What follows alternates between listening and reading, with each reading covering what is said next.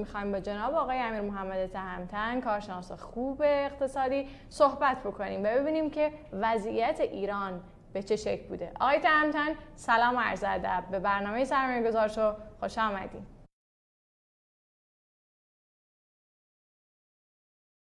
عزیز خیلی ممنون که آقای تهمتن لطفا یه مقدار بلندتر صحبت کنید ممنونم.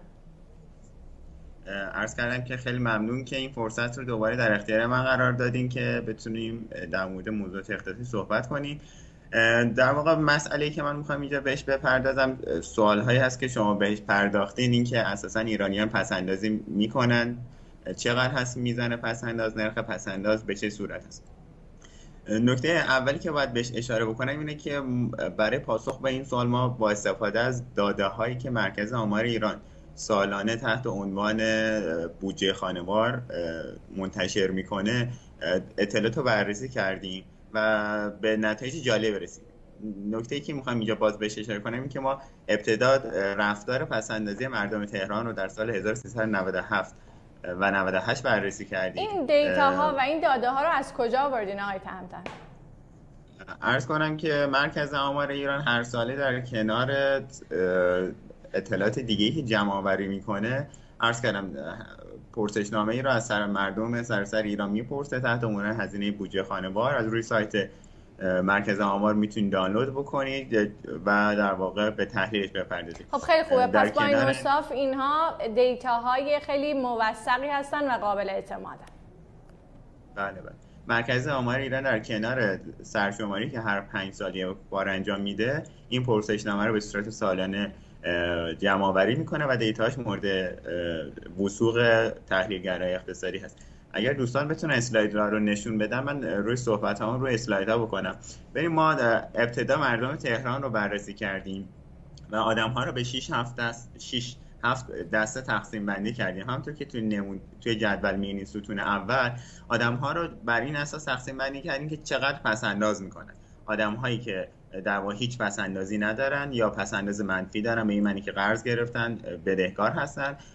آدم هایی که کمتر از یک میلیون تومان در سال پس انداز دارن و همینطور تا به انتها آدم هایی که بیش از 9 میلیون تومان در سال پس انداز دارن.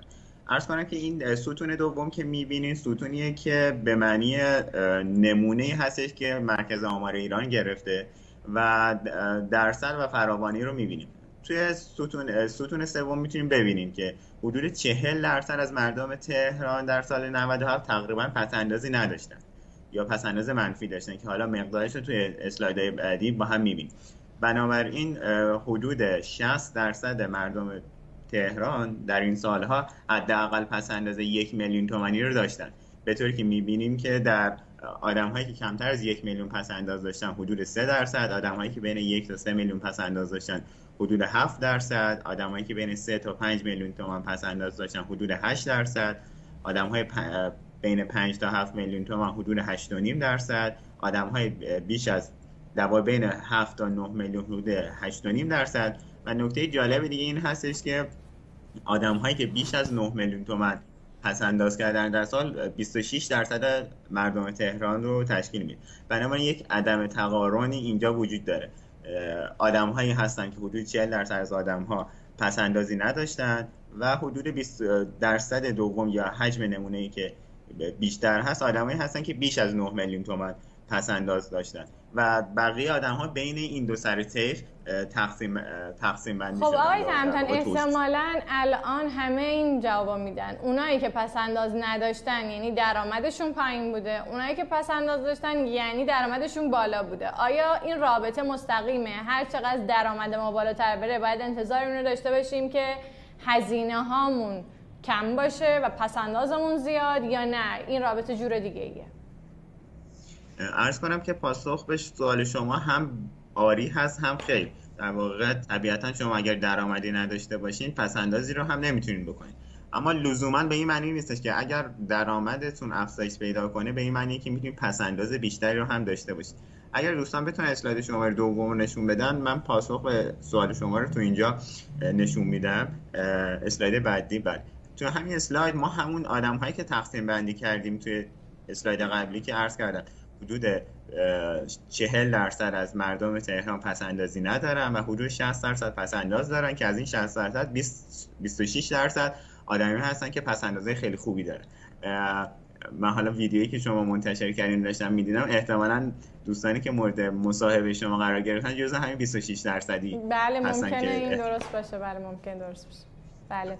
حالا این جدول که نگاه بکنیم ما متوسط درآمد سالانه هر کدوم از این گروه های پسندازی رو می‌بینیم. دیدیم که گروه اول که بدون پسنداز بودن و چهل درصد جامعه ما رو شکل میدن متوسط درآمد سالیانشون حدود 36 میلیون تومان بود هست. ولی متوسط هزینه ناخالص سالانه که دارن حدود 50 میلیونه.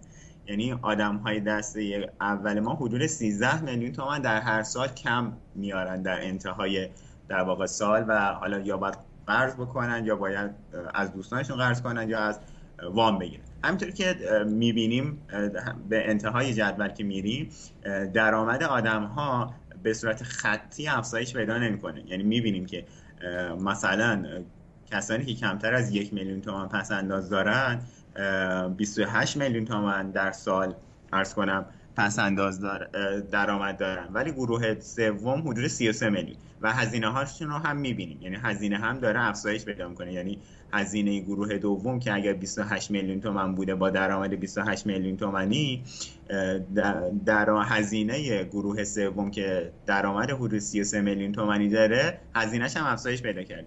برای اون آری به پاسخ شما این هستش که این دیتا ها نشون میده که لزوما با افزایش درآمد ما پس اندازه بیشتری نداریم. چیزی که در یافته های دنیا هم می‌تونیم بهش ارز کنم بپردازیم که لزوما رابطه بین درآمد و پس انداز رابطه خطی نیست و یک منحنی هستش.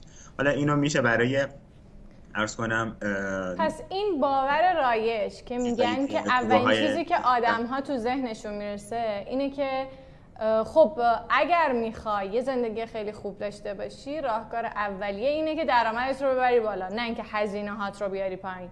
شما الان دارین میگین که این رابطه لزوما درست نیست که اگر درآمد رفت بالا شما بتونی بیشتر پس انداز بکنی. چون به همون اندازه هزینه هم رفته بالا و دوباره باید بری به این سمت که یه مدیریت مالی پیدا بکنی که بتونی هزینه‌هات رو کاهش بدی که چیزی بمونه که بتونی پس انداز کنی. درست میگم؟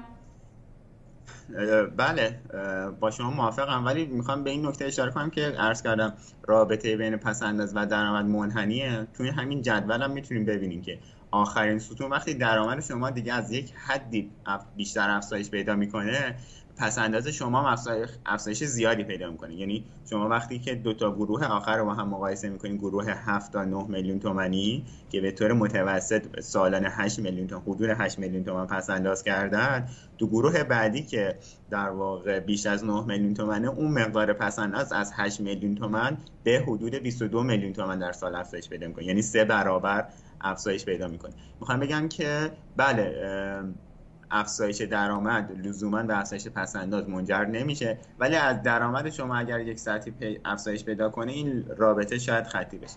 حالا سوالی که من سوال دومی که می‌خواستم بهش بپردازم گفتم شاید برای بینندگان برنامه شما جالب باشه این موضوع هستش که حالا کسانی که پس انداز می‌کنن حالا اینجا داریم می‌بینیم که حدود 60 درصد از مردم تهران کار انجام میدن.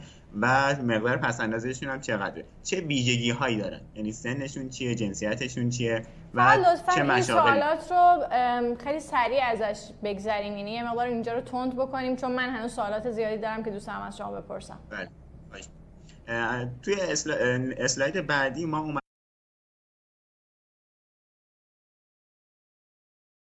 من پس انداز می‌کنن رو به تفکیک سنی اینجا آوردیم تا بیرندگان بتونن درک بهتری داشته باشن. همونطور که می‌بینین افراد بین 19 تا 35 ساله حدود 17 میلیون تومان پس انداز داشتن در سال. افراد بین 36 تا 50 حدود 18 میلیون تومان.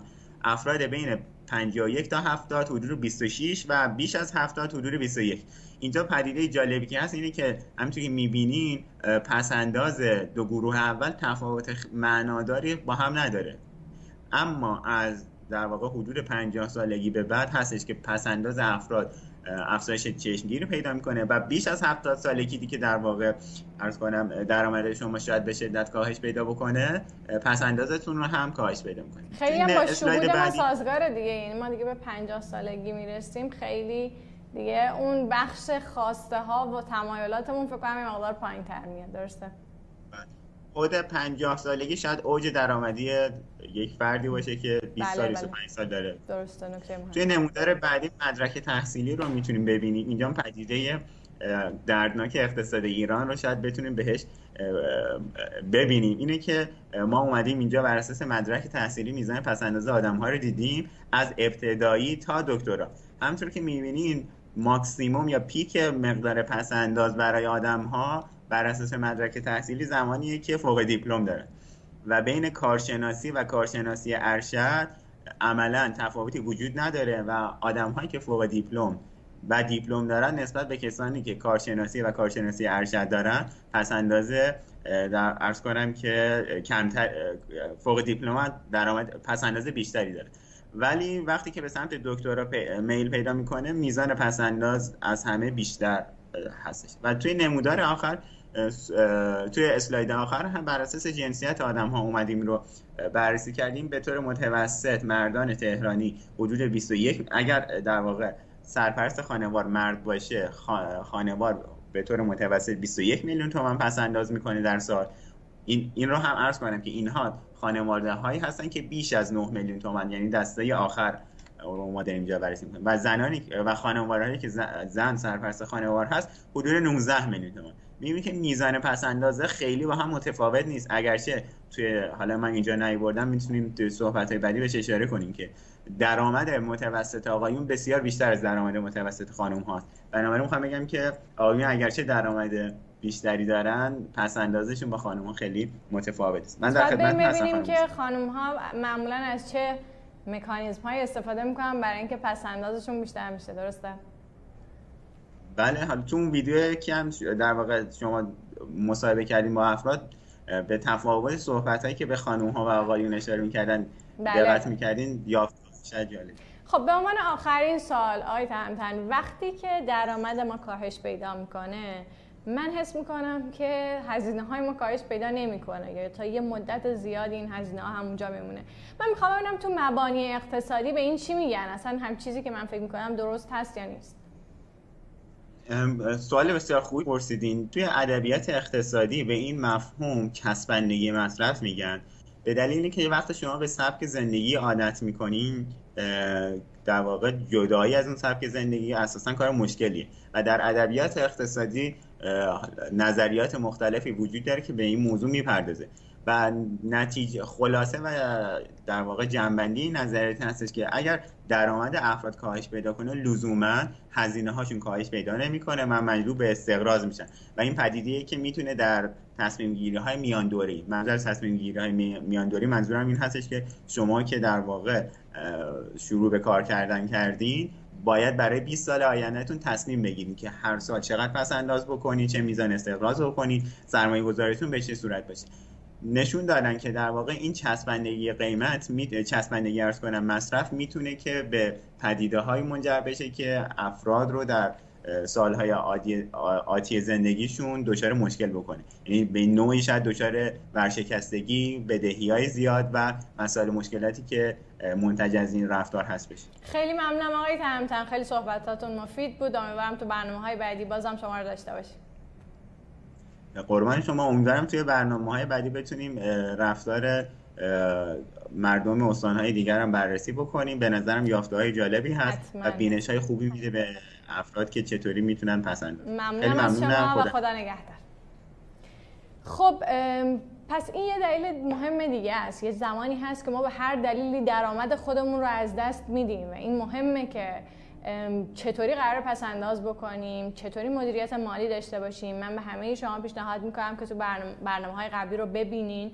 ما مفصلا هی داریم کم کم جلو میریم. ولی یکم موضوعاتی که حالا در این دو دقیقه باقی مونده می‌خوام راجبش صحبت بکنم. بحث اون الگوهاییه که ما توی این نوشتنهای هزینه کردمون متوجه میشیم.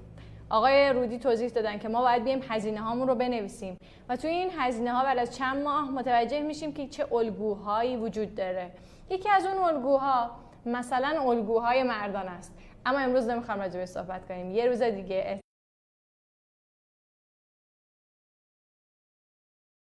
من بودین خیلی از شما ممنونم. مراقب خودتون باشین. تا برنامه بعد خدا نگهدار.